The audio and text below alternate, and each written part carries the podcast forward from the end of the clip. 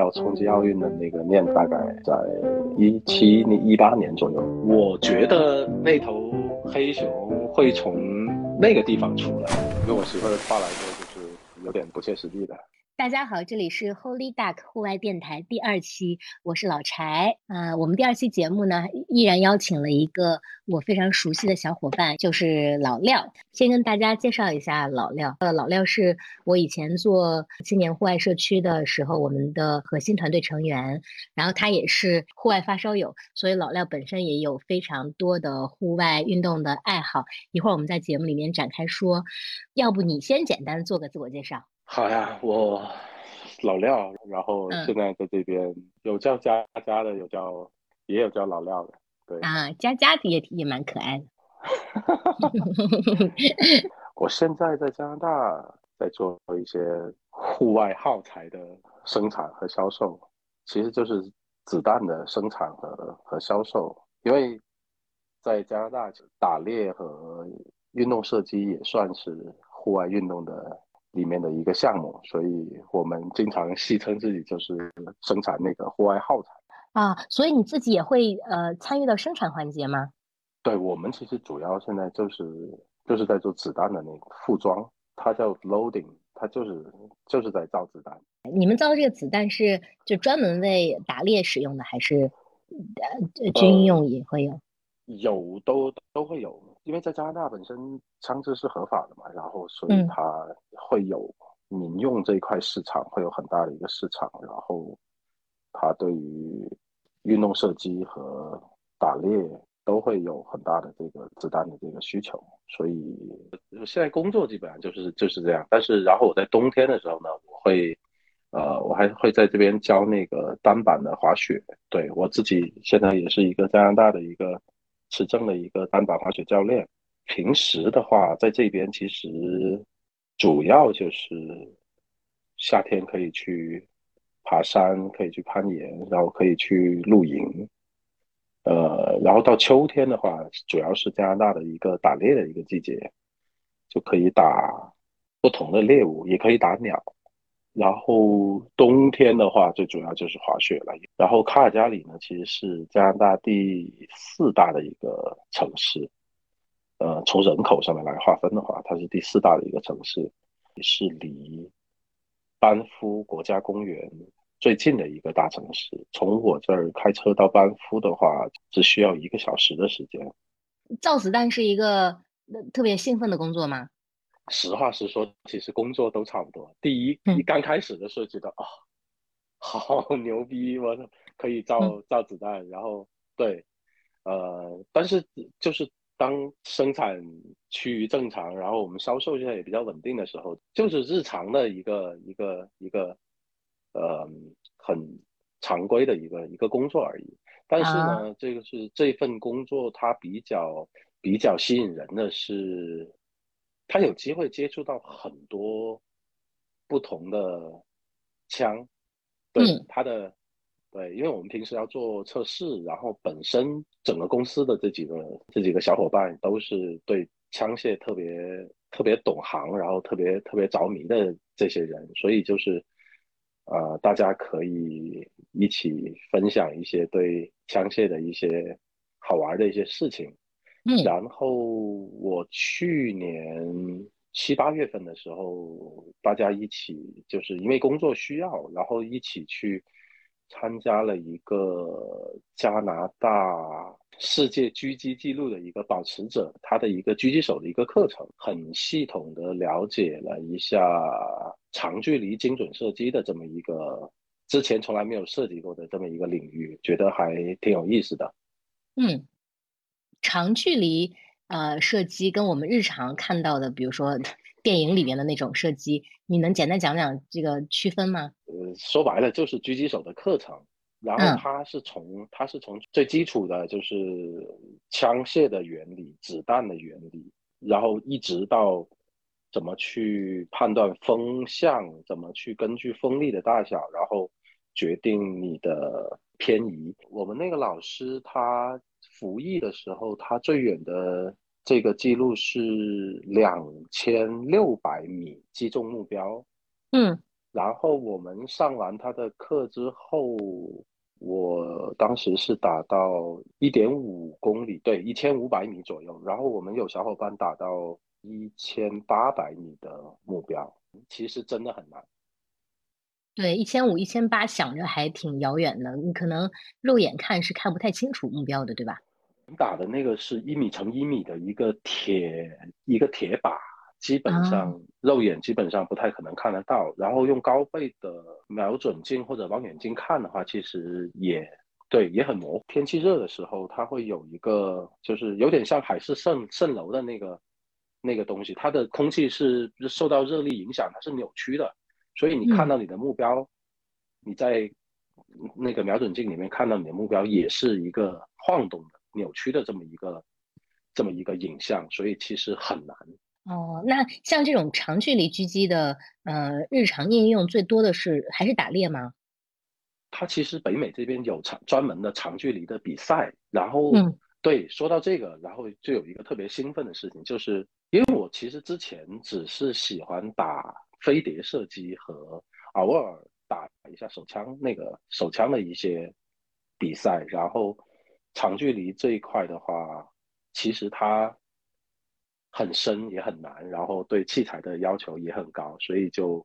我一直没有机会去体验。然后正好是因为工作的关系上了那个课，然后对这套东西有了一些初步的一些认识。碰巧就知道美国在美国每年的一月份在乔治亚州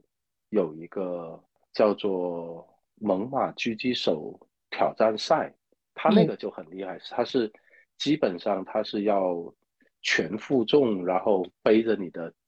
所有的装备。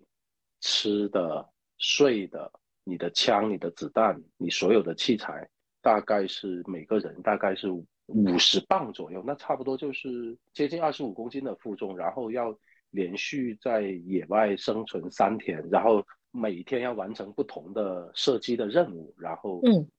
对他这个还挺难的，这个三天基本上能完赛的。选手就已经很很厉害了，他对你的射击、对你的心理、对你的体能、对你的户外生存的知识，都是一个很大的一个挑战。我还挺想去参加的，对，就 太棒了。他那个呃有距离，就是必必须你从呃某个点到另外一个点的要求吗？有，它的线路是固定的，就是你从对你从 A 到 B，你的线路是固定的，因为你要从。不同的那个，它叫它英文叫 stage，就是不同的科目要转移，你你你之间它是有它是有时间限制的，就是超过那个时间你就被淘汰了。啊，所以它是类似于铁三嘛，就是它是不同的运动类目，呃，一个接力，还是说是什么样？就它不同 stage，它对应的是不同难度呢，还是说不同的科目呢？呃，应该是它是不同的科目，就是你和你的队友两个人是一组，然后一个是一个是主射手，另外一个就是可以是可以理解为观察员吧，就是两个人配合，然后在野外按照他的规定的路线走，完成三天的一个所有的设计科目的一个一个一个挑战。因为我我本身对于对于户外就很着迷嘛，然后自己。平时也对，也也也会经常从事一些户外的一些一些活动、一些运动，呃，然后正好又学了这个长距离的这个射击课程，就觉得好像还挺有意思的。对，这是一个是一个挺不错的一个一个挑战。嗯嗯，太好了，感觉你离开我们之后去到了一个。你理想的国度，哎，你我你是什么时候离开北京的？呃，二零年。对，我是我最近一次就是对二零二零年的十一月份离开，对，离开北京，然后就确定在这边，应该是会在这边要待一段时间了。不过，嗯，就是卡尔加里这边，对我前面其实有有。有大概介绍一下卡尔加里的一个地理位置，它离班夫国家公园特别近。然后，对，其实最早的时候，我们当时确定要在卡尔加里定居的话，其实离班夫国家公园近是其中一个挺重要的一个决定因素。嗯，对，对虽然我本来说你走了两年，我们大家都特别想你，但看你过得这么 开心，又不想跟你说我们很想你了。嗯，那因为你刚刚说了好多关于呃这个狙击的一些事情，说到这里就。不得不说到我们本期的主题，就关于你冲击奥运会的故事。我我先跟听众讲讲这是一个什么样的场景啊？就其实我们跟老廖啊共同也共事了大概我都不太记得三四年至少得有，然后可能我们已经非常熟悉，因为大家都是朝夕相处，每天都在一起工作。但是呢，有一天我突然觉得我对他的了解非常的不够，是因为我在跟另外一个同学在开会的时候，他就突然。提到说，哎，你知道老廖在冲击，呃，二零 是哪一年呢？就是东京奥运会吗？我说啊，老廖怎么会去冲击东京奥运会呢？虽然如他所说，他对于户外运动有着无比的呃着迷，他也有非常多的这个运动经验，但是我从来没有想过，我身边会有一个人在冲击奥运会，而且他啊，其实我们都属于年纪已经不小的人了，所以你你要不要跟大家讲讲那是怎么一回事？呃，对，因为其实我是八三年的，对，嗯，然后呃，当时萌生那个要冲击奥运的那个念头，其实大概就是在一七、一八年左右的这么一个事情。其实很简单，就是我我我最早的时候第一次接触飞碟射击的这项运动是在美国西雅图。然后一开始体验觉得还还挺有意思，因为其实我我我对运动所有的运动项目就都很好奇，都都想尝试一下。然后飞碟射击这项运动目标靶是是移动的嘛，然后你不是那种就是定定的在那儿，就是靠你身体的一个稳定性，然后瞄准个固定的一个靶去射击，它是一个是身体有一个有一个随着飞那个目目标。叠把移动的这么一个过程，然后觉得特别有意思，然后自己打着打着，后来到了加拿大之后，其实我干的，当时说起来也也挺有意思，就是我们一落地加拿大，第一件事情买车，第二件事情给媳妇儿联系呃医院，因为她当时已经怀孕了，就是莫妮卡已经有了莫妮卡，然后就马上就要生了，然后第三件事情我就去考了加拿大的那个枪牌。我就是想着能够把飞碟机这件事情给它持续下去，嗯，然后在加拿大待了两年之后，就打着打着，然后慢慢的也跟本地俱乐部的一些人有在有一些交流、一些互动，然后当时其实对我对我启发特别大的是，就是那一届的伦敦奥运会，然后有一个那个沙特的一个。一个选手拿了那一届奥运会的双向飞碟男子双向飞碟的冠军，然后他也是大概从三十四左右才开始接触飞碟这项运动的。我就觉得那其实差不多嘛，对吧？因为这项运动可能对体力要求不是那么高，然后我就慢慢的想要去摸索一下，想要去研究了一下，看看有没有可能就是通过这个项目能够冲击一下奥运会。因为毕竟从一个 从一个运动员的一个角度来说，其实能够参与奥运会是一件对我来说其实是一个人生梦想，对，是一个特别特别大的一个一个一个对对对啊，对，我想起来当时是啊什么一个场景，因为我们还有一个伙伴叫小莫嘛，有一天我跟小莫在做给客户的一个创意提案的时候，他提到奥运会，后来。我当时不是特别能够去，嗯，有共情啊。然后我就说，为什么我们要去讲一个平凡人参加奥运会的故事呢？那时候我还不知道老廖在做这件事情。后来小莫就说，难道不是对于每个人来说，参加奥运会是人生最大的梦想吗？我说我没有，我从来都没有过这种梦想。你们怎么会有这种梦想？而且，因为对于我自己来讲，我觉得奥运会非常的遥远，它是一个，嗯。他他当然会让人很兴奋，但是他，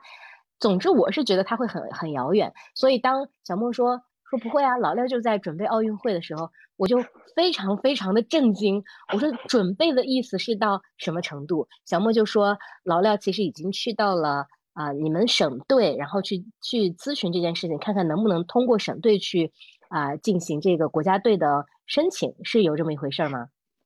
是是是是，当时其实想的比较简单，因为。因为人在加拿大嘛，我这边就是枪械也合法，然后我这边的那个训练场地也是个特别出名的，就是设施特别好的一个一个训练场地。我就觉得，如果有可能的话，我就自己在这边自己练，然后可能先从国内的一些像全运会的这么一些级别，或者是级别更低的一些比赛开始打。嗯，那如果。如果成绩 OK 的话，其实慢慢的能看有没有可能达到国家队，然后再代表国家去参加奥运会，就是会有这么一个想法。但是实际上去真正去接触了，因为我有我有问过那个体育局的，呃，就是我们那个省体育局的一些一些人，这个这个路径不是没有可能，但是其实还是还是比较。对，还是比较难，因为对于一个从一个普通人的一个角度来说，你需要呃时间上的投入，然后资金上的投入，因为资金就包括你的子弹、枪械和你的教练的费用和你的场地的费用，然后以及包括整个需要整个整个，就是因为毕竟有家庭了嘛，需要家庭的一个。特别大的一个一个支持和一个付出，嗯。然后这件事情其实还有后续，就是我还是持续在参加，比如说，就是加拿大不管是省里面的或者是国家的比赛也有，但是它其实都是面对于呃业余爱好者的，我有就是对有有持续在参参参与这么一些比赛，然后积累一些比赛经验什么的，然后有。跟不同俱乐部的那些人，就是那些朋友，就是有在交流的时候有聊过这个话题，然后他们说，就是呃是有这个可能，但是的确是付出比较大，而且就是目前的这个这个情况，也 包括我的这个水平，主要还是还是水平这个水平，还是就是当一个业余爱好可能会更幸福一些。哦，对，但是但是你其实当时有做实质的这个努力，这件事情就让我。还是挺肃然起敬的，因为我没有想过，你你当时从来没有想过说你已经，呃，因为因为我不知道像啊飞碟射击它对于参赛选手的年龄有限制吗？年龄没有什么特别大的限制，对。啊，但是因为你确实是从零基础开始练的嘛，那你对这个自己也从来没有过呃怀疑或者，因为因为一般人可能到这一步他就不会去想着有下一步，呃。可能可能这是源于从小的一个一个习惯，因为我从小的时候就是小学有参加过广西省的那个青年队的集训，然后从呃射击吗？哦，游泳不是游泳，对对对，是是，对小的时候是是游泳嘛，然后嗯，可能就是在那样的一个周围充斥着各种运动员的这么一个环境里面。成长，然后可能觉得，那既然练了，就要好好练。那好好练了，是不是就要拿出来参加比赛，去去跟别人去去对抗一下，或者是比较一下？比较的最高舞的就是奥运会啊。那所以这个事情，我觉得对于我来说，可能我觉得是一个比较顺理成章的这么一个事情。那既然要想，那就往天花板那想，那就是那就是奥运会。然后。但总之，而且听，哎，你说，然后就是，对我，我我打飞碟，因为我我自己本身是一个是一个右撇，就是右手的这么一个一个，嗯，就平时都是右手的这么一个人。然后，但是我发现，后来随着我打飞碟逐渐的深入，我发现其实我的我的主眼是左眼，所以我我当时花了一整年的时间，就不停的打，就是把。就是用左手来持枪，这这个其实真的很难。就是，但是我觉得我这么努力，我冒着肩膀都要被打废的这么一个这么一个风险，然后从右手转到了左手，我觉得如果持续练下去，可能未必不是没有机会呀。啊，所以 你现在还没有没有放弃，对不对？呃，那毕竟还是要向现实低头的嘛。那一年就夏天的时候，呃，对我我我我前面有说过，其实我们这边冬天特别长，十一月份到五月份都是都是雪季，所以冬天它的因为靶场都在室外的，所以它的那个就是训练条件就是比较基本上不太可能去打去打枪了，所以只有夏天的时候，夏天差不多一周能练两次。我觉得在对我来说已经是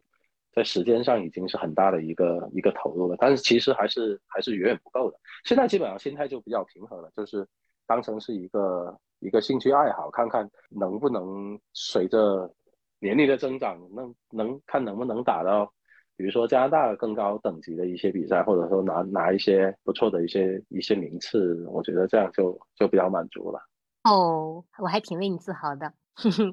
那，呃，像这这项运动的参与者年纪大一些的，大概都是什么年纪啊？基本上都是老都都是老头子。哦，那太好了，那看来是一项，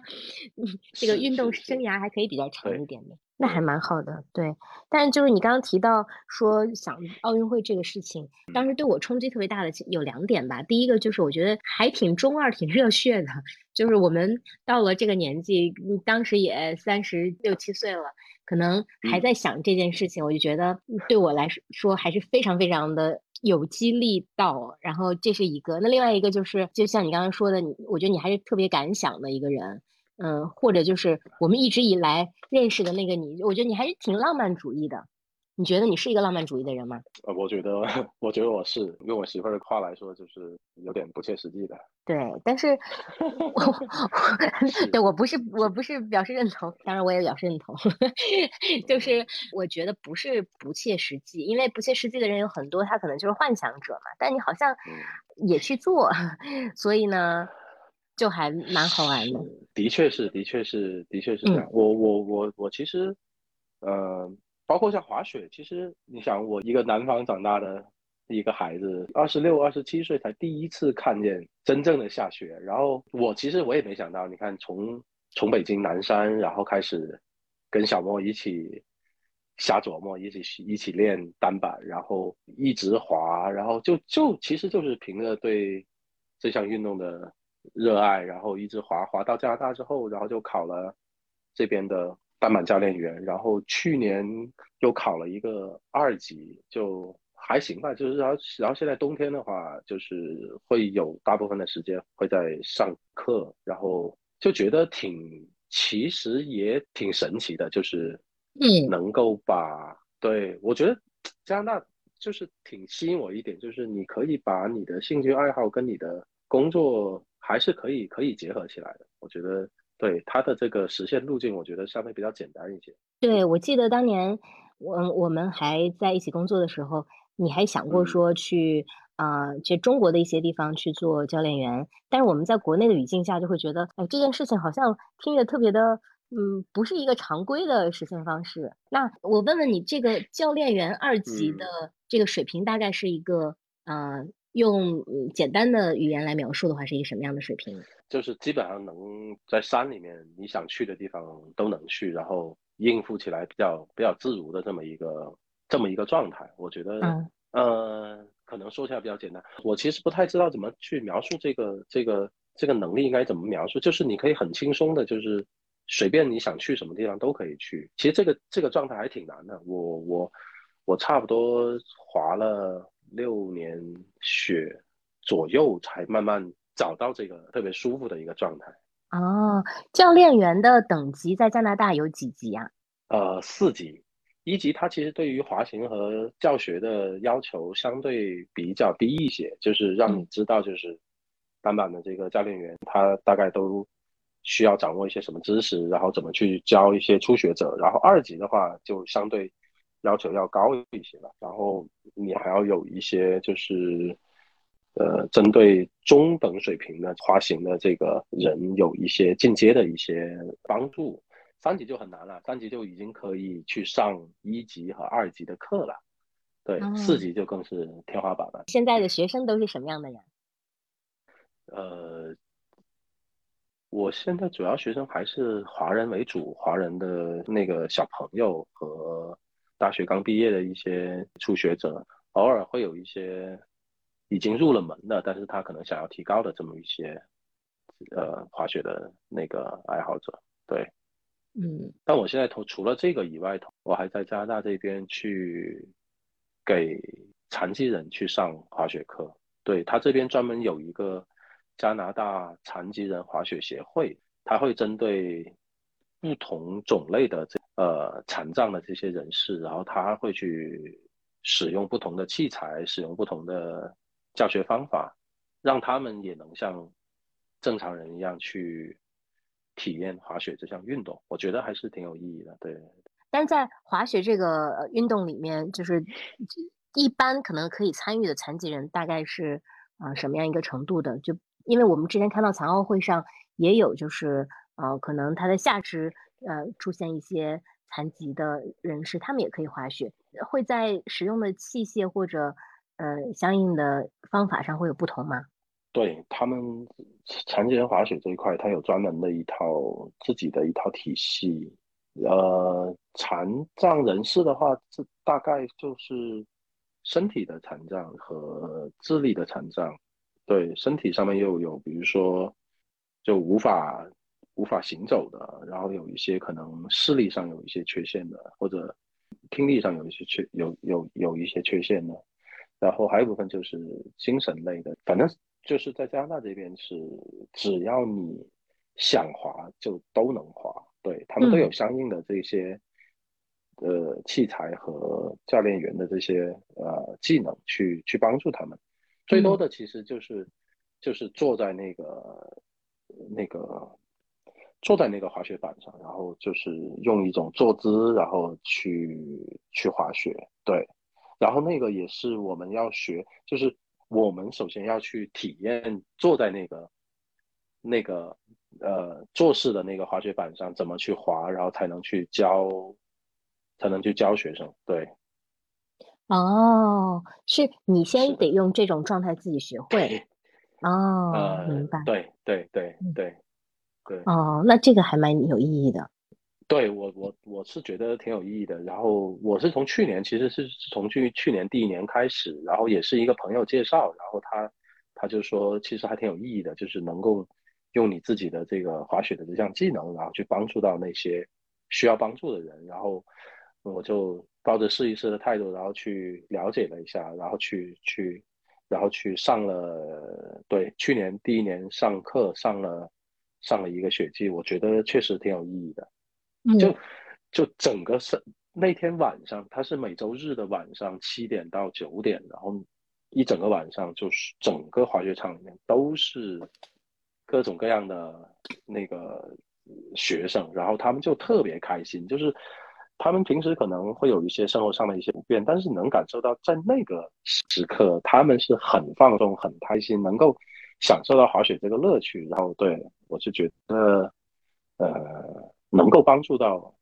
他们，我也挺骄傲、挺自豪的，我也很开心。他完全是一个，是一个，对他完全是一个志愿者的这么一个，这么一个一个一个组织，就是对，没有任何没有任何报酬的，对。就是一个啊，纯自愿的这么一个行为，对。包括呃，你要参加这个志愿行动，你还得自己去学习，是吗？啊，对。首先你要有，你要有相应的这个滑行和教学的这个这个这个技能，对。而且每年我还要交，我还要交五十块钱的，就是五十加币的那个会费，对。嗯嗯。哦，但是真为你感到高兴，嗯，我觉得这个事情也还挺有。意义的那来的这些呃残障的运动员，他们都是你们当地的，还是说是从呃加拿大各地赶过来的？是是当地的，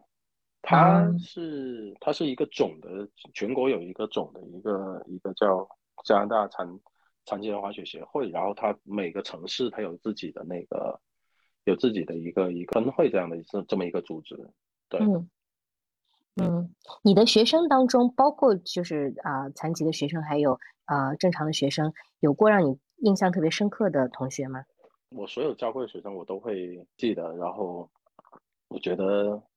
能够让他们去接触到一项新的运动，然后安全的，然后愉悦的去享受这项运动，我觉得这件事情本身对我来说就就很开心了。对，嗯，我觉得每一个学生都是，每一个学生都是 都是独一无二的，都是有他们自己的鲜明的个性，然后对，都是都是 栩栩如生的，然后对，有时候在雪场还能还能碰见他们，然后就就就觉得挺开心的，哎。就一起可以一起玩，然后滑的，哎，滑的不错，就挺好的，就就嗯，你你你自己，因为老廖有两个女儿啊，大女儿莫妮卡现在是五岁半，然后小女儿奥利现在是啊呃快两岁，对吧？老二是儿是是儿子。哦，对不起，为什么我为什么我总记得你老二也是妹妹呢？因为嗯。因为老二是儿子，然后他妈妈给他起了一个起了一个特别拗口的一个一个法法文法国的一个一个名字，我基基本上不太念得出来那个那个法语，然后我就然后我就我就给他起了一个昵称叫叫奥叫其实叫欧里欧里就是欧里就是单板里面的一个一个跳一个。一个一个小技巧，对，一个最常最最常用的一个用板尾起跳的这么一个一个小技巧，所以叫叫叫欧里。然后对，呃，莫妮卡五岁半，然后欧里的话就是二十个月了，对。所以你现在也在教他们俩滑雪吗？呃，是的，我。像莫妮卡，她三岁就开始接触滑雪，但是，呃，她她现在滑的是双板，就是对，因为我有我有问过其他朋友的一个意见，就是，呃，小朋友从双双板会更好学一些，就是能更快、更速成的能够能够可以自己滑，所以我就让他滑了双板。但那个去年的那个北京冬奥会。他看完谷爱凌的比赛之后，他就很特别坚定的跟我说：“爸爸，我以后一会一直滑双板，我要像谷爱凌一样。”我说：“好吧，那 那 那你加油。”对对对，嗯，他呃，其实，在加拿大这个年纪开始滑雪，然后他他今年五五岁了嘛，第二个学季，然后他就可以跟已经可以跟我进山去滑一些呃中等中级水那个中级难度的一些雪道。其实，在加拿大这件事情还挺普遍的，因为这边的确是，呃，整个户外运动就特别特别普及，对群众基础特别好，就能看经常能看到一些小小孩儿，然后就已经开始跟着父母在山里面就各种，嗯，滑雪啊、爬山啊什么的，对他。莫妮卡下滑，然后 Only 的话，我是打算明年，他明年可以可以开始，可以开始接触一下。我可能还是让他从双板开始吧，这样的的确会快一些。虽然我是自己是教单板的，但是我知道就是对于这么小的孩子，可能学学单板的话不是不可以，只是对于家长的这个耐心的一个挑挑战的确是比较大。然后 对我就。先让两个小的能跟着我进山，然后我可以，我也可以自己畅快的滑，然后大家开开心心的一起去滑雪，这件事情最更重要一些。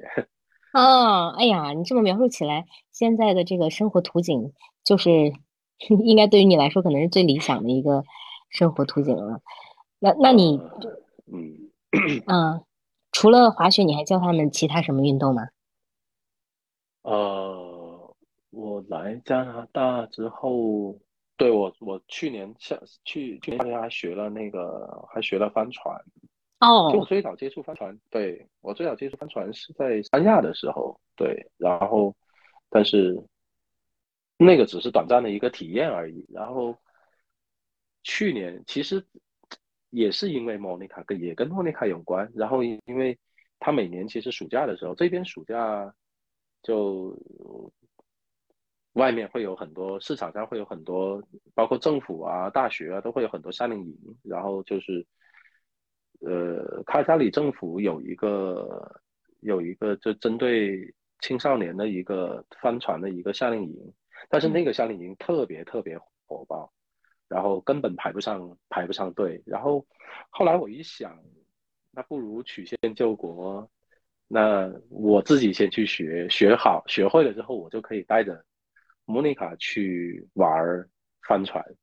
然后我就自己就对我自己就去报了一个成成人的一个一个班儿。报完了之后，哦，这件事情就特别 你，你这曲线救国的有点有点曲线有点长，啊，对对对对对对对，的的的确是这样，就是你你你可以你可以把它理解成是一个特别好的一个一个借口一个理由，对，就是所有人都没有办法拒绝的这么一个理由，所以我就去学了，对他，呃，初级的课，然后还有中级，我我上完初级之后，我就觉得啊。帆船这项运动就特别有意思，我可能就是人类，你知道吧？就是人类血液里面那种就是航海的那种基因，然后又被又被 就是嗯，感觉被激活了。然后我就紧接着又又报了中级的课，对，然后就学了学了两次，觉得这个帆船这项运动是可以。长期开展的，就是至少夏天可以去玩玩水嘛。对，卡尔加里的水域条件对帆船这个运动是比较友好的吗？呃，这个说起来也奇怪，卡尔加里其实它是一个内陆，它对它是一个内陆城市，然后但它很有它有很多湖，然后我去学帆船的那个帆船学校，它竟然是整个加拿大最大的。帆船俱乐部，然后我想，多伦多我们西边有那个，我们东边有多伦多，西边有温哥华，这两个都是特别著名的那个海湾。然后他们那边应该水上运动，包括船类的运动会更会更普及一些。没想到是我们这边，就是卡尔加里有一个最大的一个帆船俱乐部。我是在一个内陆湖上，就是在一个湖湖湖上去去学的一个帆船，但是。我的老师跟我说，就是湖上的风向更容易变化，更更复杂一些，所以所以其实湖上会会更难。对，但我们学的是一个比较小的，就是一个能坐四个人的一个二十一尺的一个小入门级的一个小帆船，是会受到这个这个地广人稀以及这种天气的这种气候这种影响的。就是你想它。真正的一年正儿八经的夏天，能够下水玩的，就是就是七八九，因为纬度比较高嘛，日照时间又特别长，到晚上有时候到快到十一点了才才天黑，所以到七八九这这三个月，大家就疯狂的去爬山、露营、去骑单车，然后去去对各种去去玩，没有人会待在家里面的。冬天又又特别长，所以冬天就只能是，对对，就只能是滑雪。所以，要不然你真的没有什么可可玩的。你你要住，就你要不住城里，住住郊区的话，那也真的是你跟你邻居可能就要隔个好远才能才能见着面。那你自己在家干嘛呢？那真的是会闲出屁的。你也不能总是喝酒，自己一个人喝酒也没意思，就还不如出去。出去玩一玩，要不然就是整自己家的那个院子。我他妈都开始做木工了，因为这边人工贵，自己的空空余时就是空闲时间也比较多，然后你总得培养一些兴趣爱好，要不然这个日子，要不然实在是太闷了，真的是太闷。我去年夏天的时候给我们家旁边的一个中学去做排球教练来着。啊，你还当过排球教练呢？我上高中就开始打。排球一直打打到大学毕业，打到工作的第一、第二年，一直在打排球啊。然后，对，是一一起打排球的一个一个队友。然后他儿子学校需要一个排球教练，然后我就体验了一把当教练的一个一个感觉，觉得还挺爽的。我就带着帮初一的孩子训练，然后去打比赛。打了一整个夏天，都是没有经过正规训练的一帮孩子，然后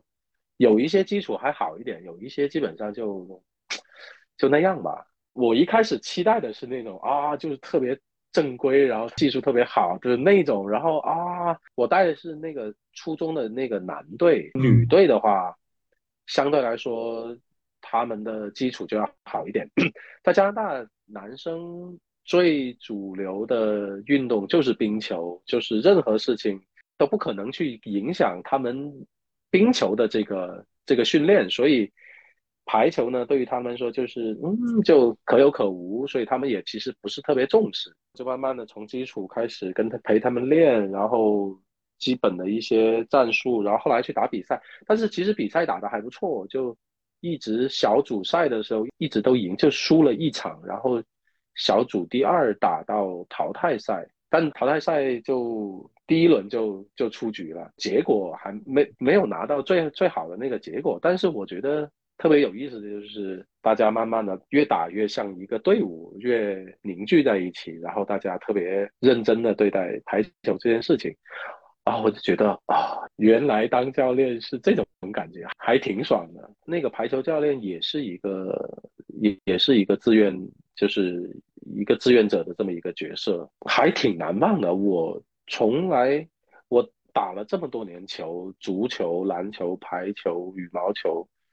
从来没当过教练，然后突然之间让我带着一帮初中初中生，然后训练打比赛，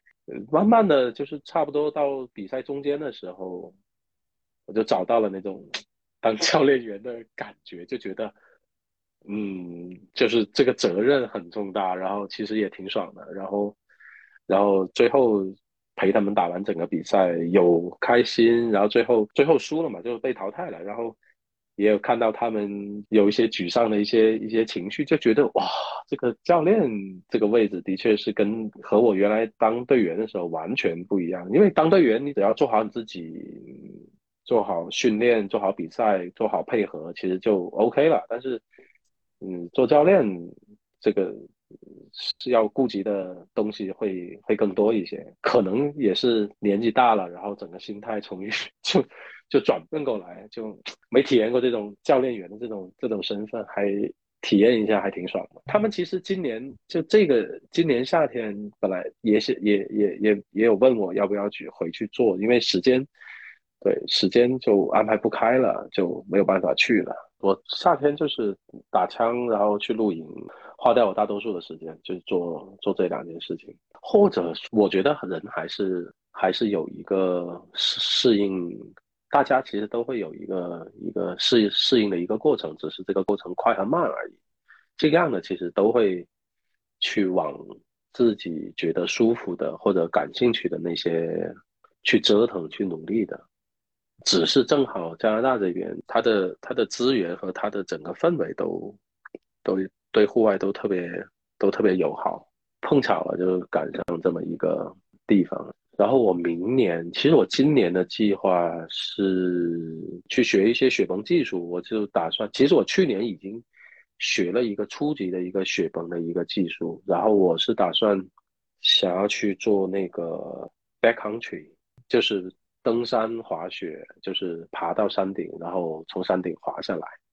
那个其实最大的挑战就是雪崩，因为在雪场滑，差不多也滑了有。十年了，就觉得如果不玩公园，就不进公园，不玩那种技巧的话，那可能去往山上走。所以就去年去学了一个初级的一个雪崩技术，今年再去学一个一个二级的一个雪崩技术。哦，就是雪场巡逻队的那个那个东西，就。你你会发现，其实真的就是就是时间时间比较比较多，然后就是尽量去去去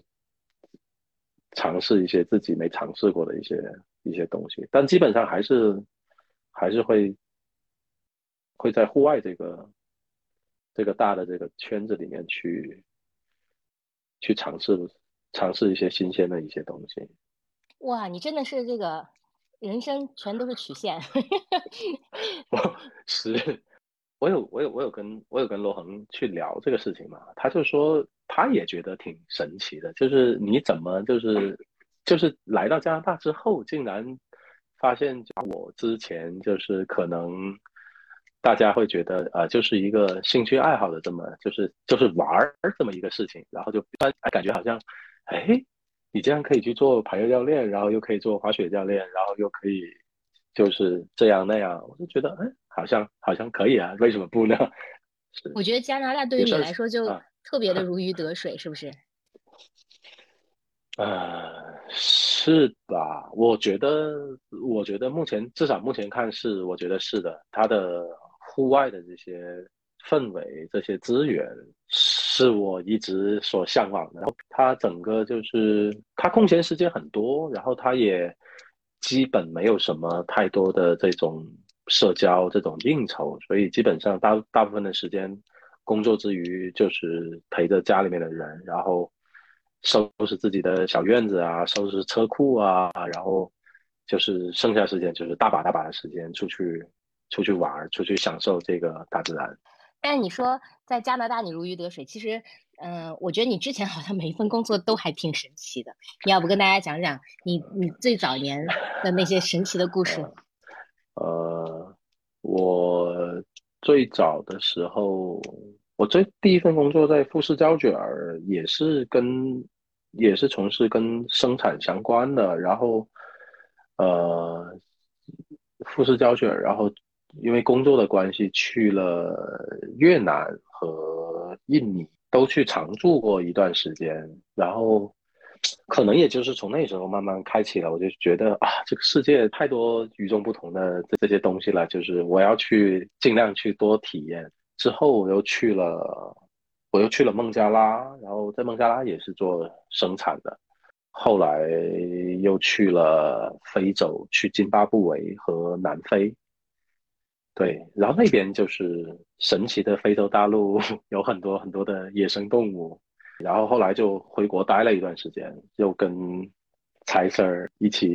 嗯，做了那个青年户外社区。因为家庭的关系，又来到了加拿大。我是觉得，我人生中二十岁到三十岁这十年。去了这么多国家去工作，虽然那些国家都比较落后一些，但是我觉得，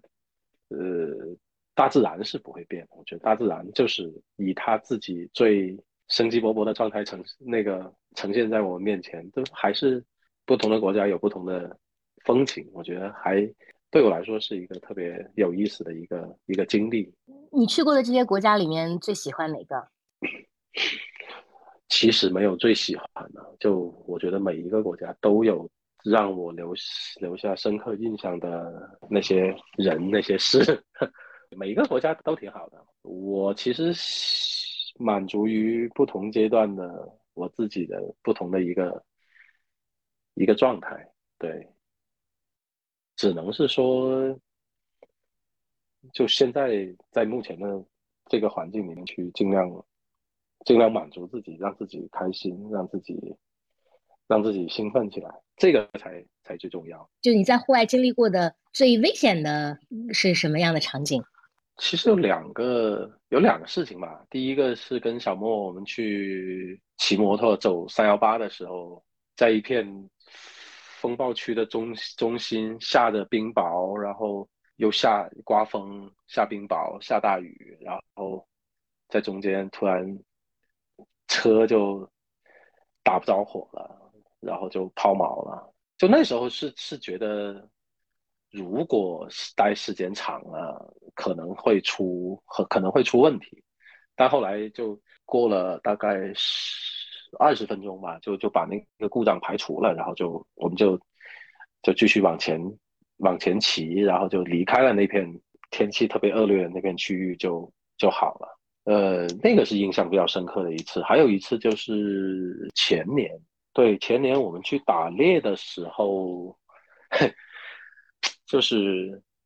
我觉得那头黑熊会从那个地方出来，然后我就端着枪，然后在那等着它，没想到它从我身后大概可能也就个二十多米的地方，它就从我身后绕过来了，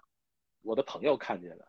后来我一转身，我就发现那只熊就在我身后。回想起来还挺惊险的，对。但是当时是完全不知道。后来呢？你也没说这个看到这个熊之后的事情呢？就我转身，然后他我们俩对视了一眼，然后他就钻进树林子里面了。我没有采取任何行动，不是我不能，只是我突然就觉得。呃，当时其实比较复杂，当时其实情况比较复杂，就是我就觉得一个鲜活的生命就不应该以这种方式来结束它，所以我就让它走了嘛。但其实我在等着，全神贯注等它出来的那个那个地那个那个时候，还是挺危险的。还好我的朋友他看见那个熊在我身后，但是他。因为那个熊没有继续靠近我，它其实就在在二十米的地方等着，然然后它也不敢惊动那个熊，但是它更不能往那个熊那开枪，因为我在它的这个枪口的这个范围之内，所以它是不能开枪的。我后来我们有聊过，就是如果那只熊朝我冲过来，它一定就是往天上开枪，就是把那熊吓跑。但当时我是特别专注，就完全没有察觉到身后有动物在我的身后。然后其实我是我我是想了一下，就是呃，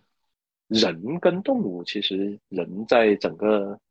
自从人类开始使用工具之后，人类的在大自然里面生存的这个本领已经退化了很多了。如果我们没有车、没有枪、没有这些现代化的这些工具的话，其实基本上很难在大自然里面去跟这种野生动物去做任何的较量。还是比较脆弱。你觉得户外运动和大自然带给你的最大的东西是什么？我觉得户外和大自然能带给我最大的一个一个感受，就是人类其实是渺小的，然后人类其实也是地球上这么多种生物里面中的一员，然后。如果没有这些，就像我刚才说的，其实如果没有这些这些工具的这些辅助的话，人类其实还是没有什么太多的优势。所以我们要只有去了解它，我们才才能欣赏它的美，然后去敬畏这敬畏它，去尊重大自然。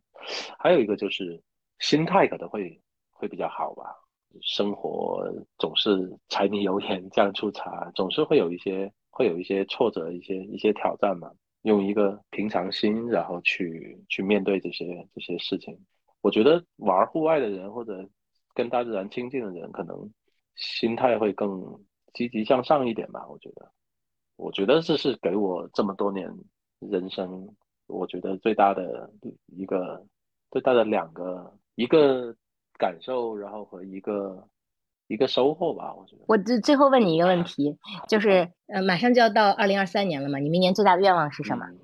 我觉得明年最大的愿望，我明年能把奥利教会滑雪，然后明年我准备的几个考试和考核能够顺利通过吧。我明年想考高级的那个帆船和雪地巡逻员，就是 ski patrol。能让我更如如鱼得水的去领略、去享受这个户外生活，我觉得对我来说是是最重要的。哎呀，太好了！我明对于你明年最大的愿望是，希望我们明年能相聚，无论是你回来还是我们去一趟加拿大。确实，大家都还挺想你的。本来这期其实有特别多内容想聊，包括其实你讲的每一项运动，无论是呃，无论是你刚刚提到的。滑雪啊，帆船啊，打猎啊，我觉得展开其实都还有很多要讲的。不过，因为我们都是自己人嘛，这一期可能听众也都听到这个小杨在后半程老是来参与和打扰我们，所以我们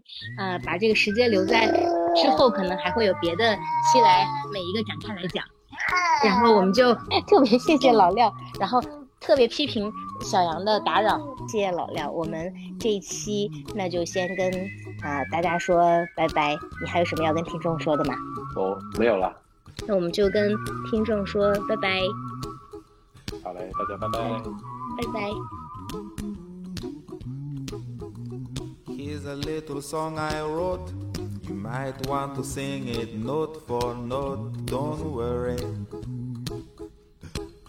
be happy. In every life we have some trouble, but when you worry, you make it double. Don't worry, be happy. Don't worry, be happy now.